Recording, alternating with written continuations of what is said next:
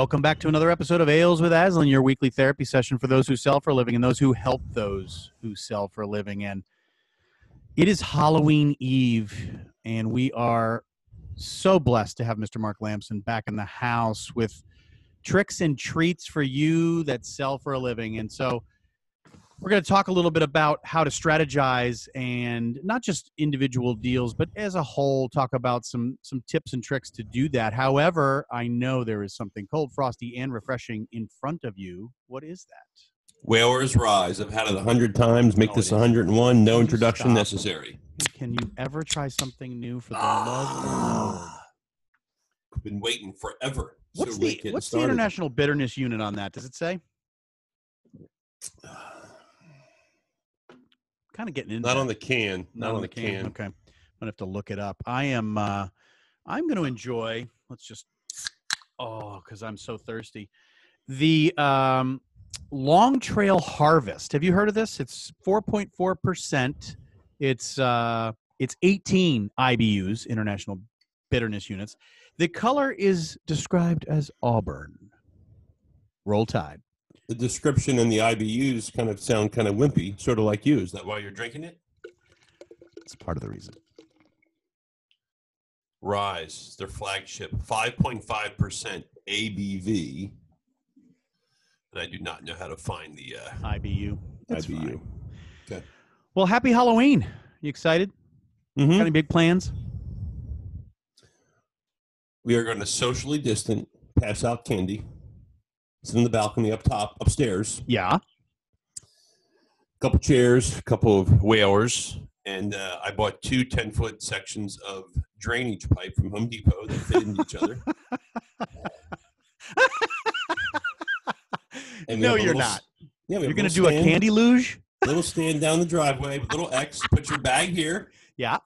And I think we have like raise your left hand for Snickers or right hand for Reese's, and we have king size because you got to have king size because that's how you prevent Oh, any you're the good house. night. Yeah, well, Yeah. exactly. Because then what are you not going to do the night before Halloween? Um, if you know that's the good house, you won't TP it or egg it. Exactly. That's Or exactly Any right. of the other crazy things people do. exactly. Okay. All right. I like this plan. Now, And, here's a uh, question mhm. as a fellow beer drinker. If an adult were to come and put their mouth on the end of this tube, would you pour your whalers down? That'd be completely unsanitary. But I You're would right. That's the, the opposite of Mhm. social distancing. Okay, good. Good catch. I, I'd, uh, but if you came up right next to us, I just slide one over the railing real quick. now, what if I wear my mask while I drink? I'd shoot you with my paint gun.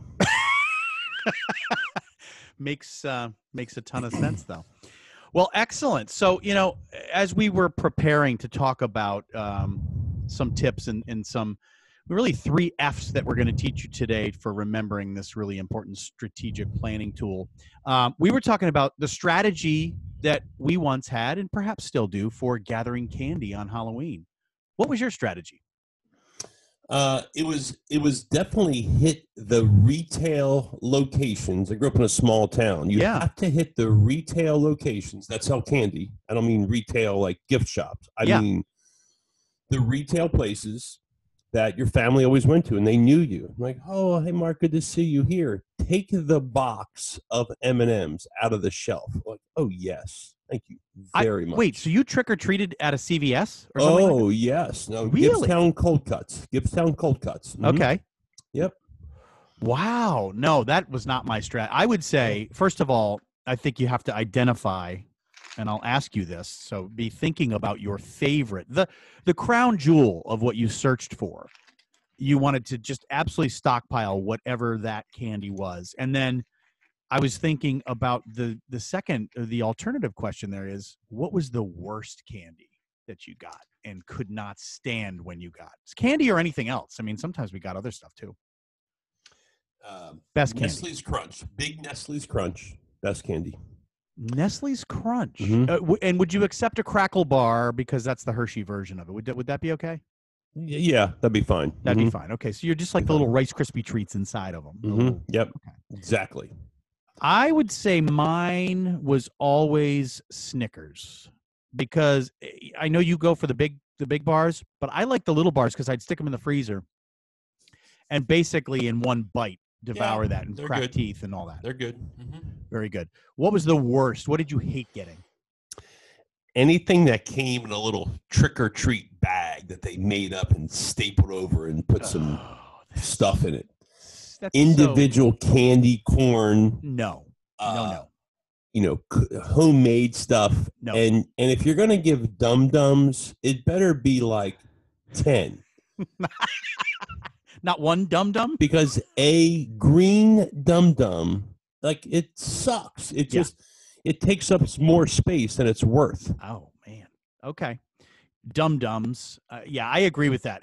I, think there were some in our neighborhood when I was young that gave out apples, and my mom used to say, "Well, you never know if there's going to be a razor blade in the apple, so Mhm. don't never eat the apple." Well, even if the apple was perfectly fine, who wants an apple in their trick or treat bag? nobody Nobody. That and I would say, you know, I I'm not a huge Butterfinger fan. Like I used to get a lot of Butterfingers, and I'm not not a huge fan of those. All right, have we put the audience to sleep with candy talk? yeah well that was our different strategies for uh trying to fill our bags with candy we're talking winning strategies Yeah, yeah, yeah. I mean, I, I agree. My strategy was to pile up as many Snickers as I could because that was everybody's favorite, and I could trade those if I wanted something else. But um, what are the strategies we want to talk about as to how a sales rep can prepare for both the short and long term, really? Um, well yeah i mean here's the problem right the problem is there there are a ton of sales strategies or you know, winning strategies. We're going to talk about three as you highlighted the three apps but here's the problem. The problem is most of the people listening i bet focus on one over focus on one. In fact they might not even think about the other two. Okay. Well, how would you like to do this? You want to lay all three out and then break them down individually, or do you just want to start with one and take it all the way through and then go to number two? I'm open to either. I don't, I don't think it's going to make that much of a difference in the excitement level. So you pick. You're the host. You drive. I just answer right. answer questions you ask. Why don't you tell us all three and then we'll break all three down individually? Frontal, Frontal. Okay. First one is frontal. Yep. flank. Flank. Are these military terms? Well, they are. I think. Yeah, and mm-hmm. fragment. And fragment. Okay. Mhm. So we we can have a frontal approach, a flank approach, or a fragmented approach. Correct. Okay. Correct. All right. Well, Approach, let, strategy. You know, it's when you have an opportunity. It's Yeah. when you're talking to a prospect and they indicate some interest in buying what you're offering. Okay. Whatever your solution is, and we're in the market for that. We're, we have an RFI. I mean, there's a million ways, but you know, there's there's an opportunity, there's a project, and it's real, and they're going to spend money. Awesome. Okay. So we start with frontal. That is the first. What does that mean? It means you just, I don't know what it means in the war, uh, in the military setting. It just means like just blow right in there. And that's what frontal is. It means you compete head to head. It means you have a set of features and benefits that your mm-hmm. solution generally offers. And you should, you should use this strategy in situations where it lines up really well with the customer's decision criteria. So, in other Yep. words, the things they're looking for that you've asked them in discovery, what's important, you've learned their decision criteria, the informal decision drivers, and it's a match. You do what they want really well, better than most. And so you're going to compete kind of head to head. This is th- think of it as a you know think of it as you go on the internet. Can you go on the internet and you have a you know comparison chart? Yep. I'm looking for something. There's a comparison chart. And the left hand side is the customer's decision criteria. Whatever it is, whatever it is that you're selling, whatever it's features, benefits, price, service. And those things on the left. And then you have a column, and your three competitors have three other columns, and you put checkbox. Mm-hmm. And you can put the same or more checkbox in your column as your competitors. Yep. That's the time to have a frontal strategy that's going to maximize your chances to win. We're going to go head to head on the things that are important to you because we do those as well or better than others. And they'll see that. And make sure your process helps them see that, whether they Now, is this the one you think that's- most people do all the time? I think most people do it all the time. We Yeah. just talk about the things that we do well, and we don't really think about how well. It's. It, I, I think that we. I think the reps that I talk to don't necessarily think about what do I want to say?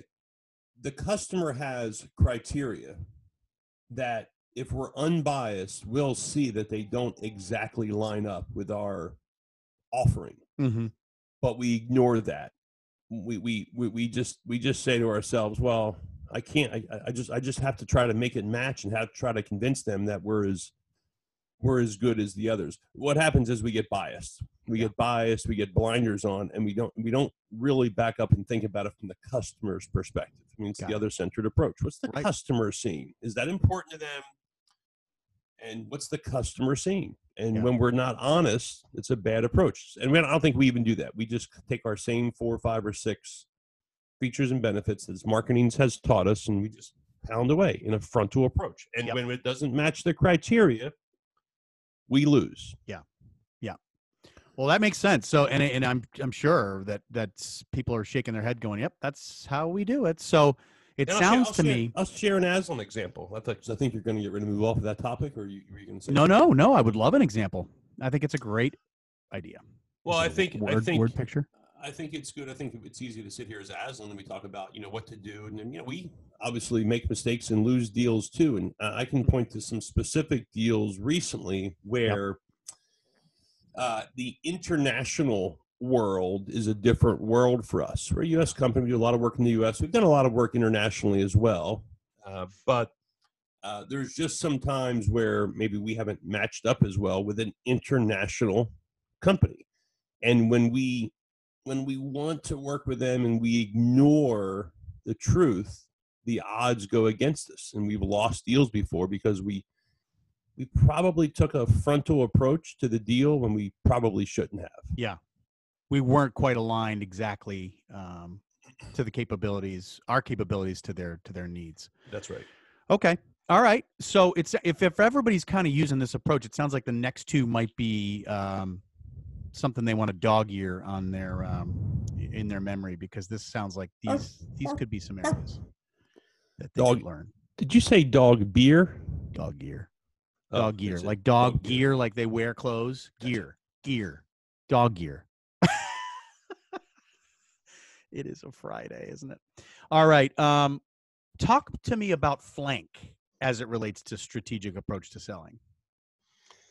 what the actual definition of flank means i think it means like go around go Mhm. behind or something like that Yeah. i think flank means can't you buy a flank steak You you can. Is that the side of the cow? i don't really know I don't either.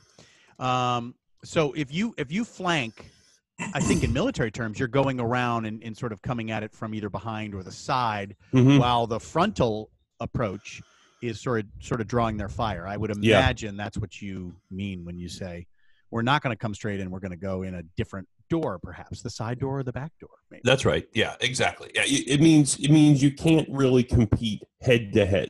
Okay. Uh, you, you know, you're not going to compete. It- It's like a fight. It's like a it's like a schoolyard fight. Mhm. You know, you have somebody who's you know six five, two fifty against someone who's five two, a hundred pounds. I don't know if those are real sizes or not, but the point is, if you're just going to go straight up, have a straight up fist fight. Mhm. I don't know. You're probably not going to. The odds say that that's not a good thing to do for the smaller person. Mhm. Not that I'm encouraging fighting, of course. No. No, absolutely not. So you have to do something different. You know, you got to go around and trip them, or you got to go around and do something. You can't just fight by the rules Yeah. that you're given. So when we have an opportunity and we don't match up, uh, our our best if we play by the rules that are set up by the customer, we're going to lose. Mhm. And and so flank means change the criteria. Yeah. Your influence skills as a salesperson is not about convincing them of what you do and how you do it and it's well and it matches up with their criteria. It means you you you see if it's if it would be more effective. How do I say this? You, you suspect that maybe some of their criteria are are are not wrong, but they, they're not going to give them the best solution. Yeah. they're not going to give them the best solution. So, um, you know, we have this happen sometimes when customers aren't thinking about post training. Yeah. They're just thinking about you know, we want to train with the work with the focus on the workshop, but the workshop is part of it. It's about coaching and reinforcement and tools afterwards. And so Yeah. if we just competed in the workshop, uh, our approach may be more expensive, but we might not win from a frontal perspective. Uh, but w- when we work with them and we back up and we don't spend time, we spend more time in discovery. We don't spend time presenting our solution. We spend time really understanding what happens when you don't follow up training, what happens when you don't do for the people listening, what happens when they don't consider this piece because your solution has things that they might think are not important. Yeah. And your job is to, as a seller, is to elevate the importance of those things, not of your product or service. You're you're not selling your product and service. You're you're you're influencing their decision criteria. If that Yeah. makes sense. And to be clear, we're not talking about flank in the way of going around someone in the organization to get somebody else. That's not the kind of flanking we're talking about. We're talking about helping them realize th- that maybe the scope of of their project just needs to be expanded a little bit to include more of the things that you are good at. quite frankly, right?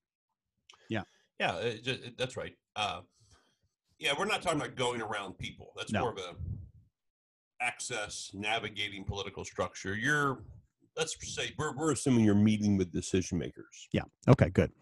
uh, and is there a, an changing the example that you would like to share on this one, or um, am, am, may I be so bold as to ask that question?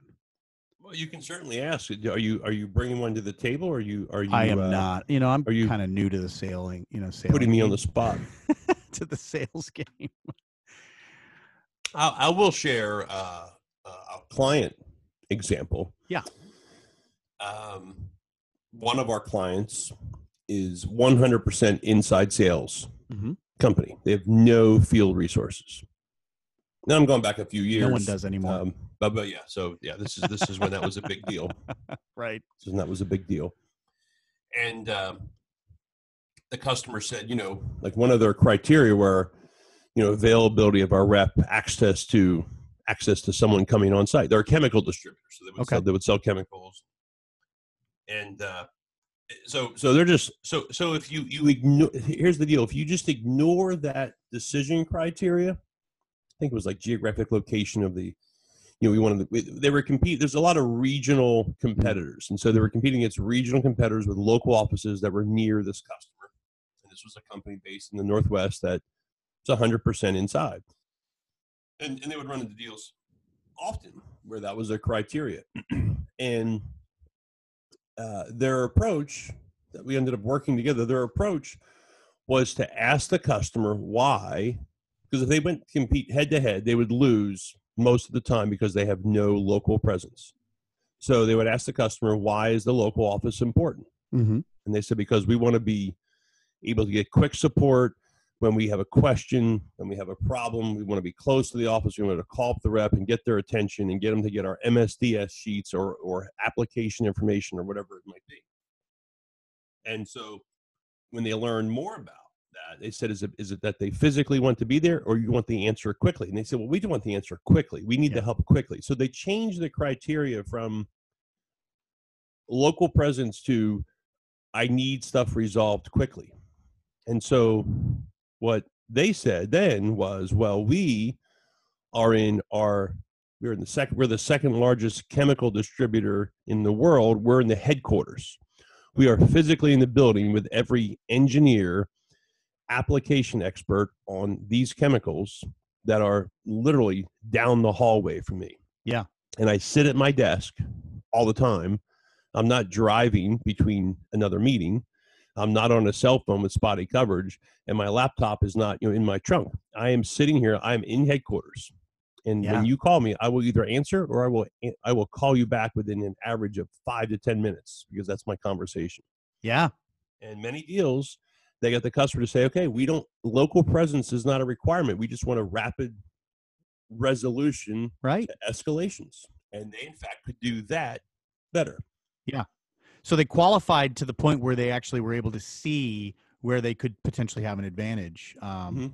and and all of that under the the F called flank. All right, excellent. And there is one more strategy we have not delved into yet. That's fragment. What does that mean? Not the Webster's. I, I think it means like Break break apart. stuff into small pieces. I Yeah. think. It does. Fragment, uh, and that's what it means in the opportunity. It means there's a big opportunity, and and it's not that you don't do. It's not that you'll lose. You you, you will lose. You will. We we have a frontal's easiest. It's it's where we win, but you'll lose in situations where if you if you have a frontal approach when you should flank or you should fragment you should flank when the criteria don't match you. You should fragment when you can't do everything that they're asking for. You don't you, you just don't have some of that capability. Uh, i can go back way back to our apc days way way right. way back. Yeah. Um, we sold battery backup systems for computers slash data centers except in the early days we didn't have anything big. I know we have some apc listeners uh, no big in 93 in 93 we had the uh, matrix 5000 matrix. I remember the matrix. Yeah not yeah. keanu reeves matrix either. Yeah. no this was the matrix mx 5000 for those of you with the part number list that we used to oh yeah anyway, uh, bottom line was the company was saying, well, we want to, you know, we want to do something and put UPSs in all of our computers and wiring closets and our server rooms.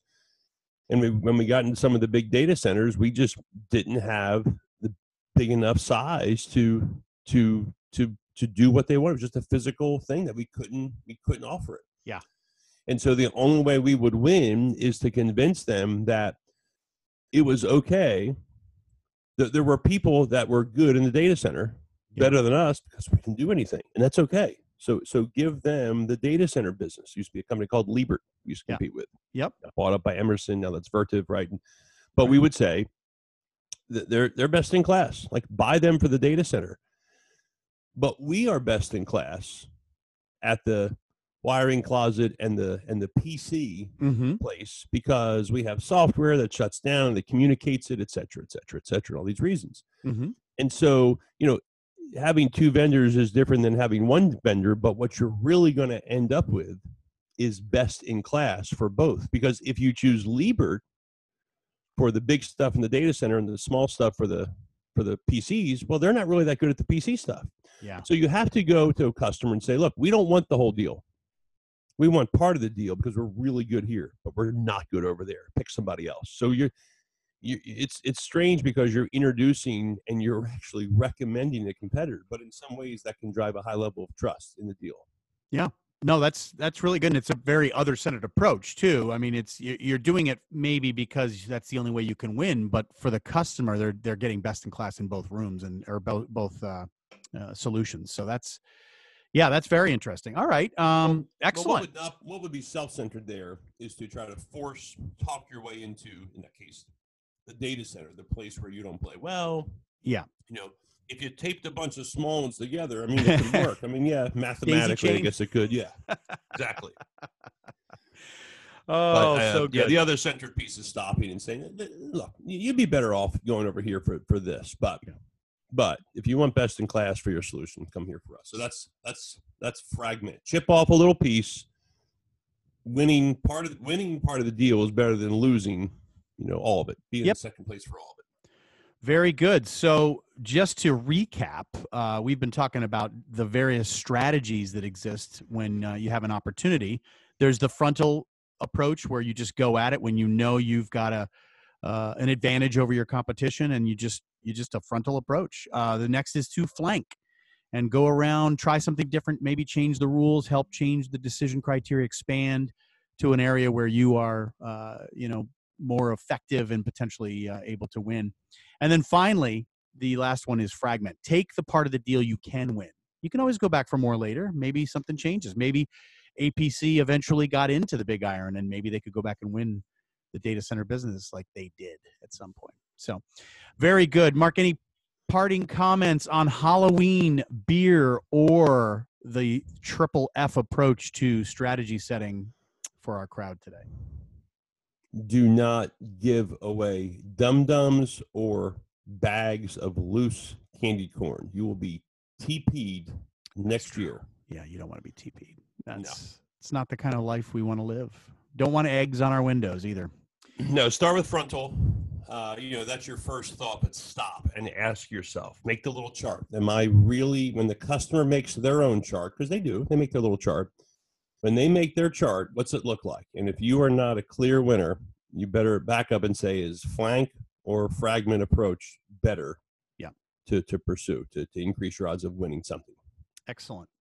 Well, that's been another great topic on Ales with Aslan. And uh, please do uh, subscribe and download our podcast. Make sure you share it with your friends, put it up on social media. We want as many people to be able to get this precious information as possible.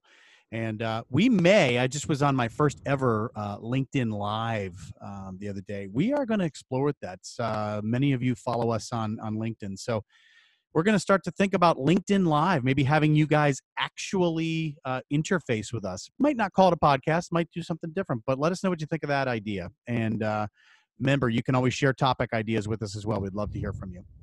So uh, thanks, Mark, and we'll see you guys next week on another episode of Ales with Aslan.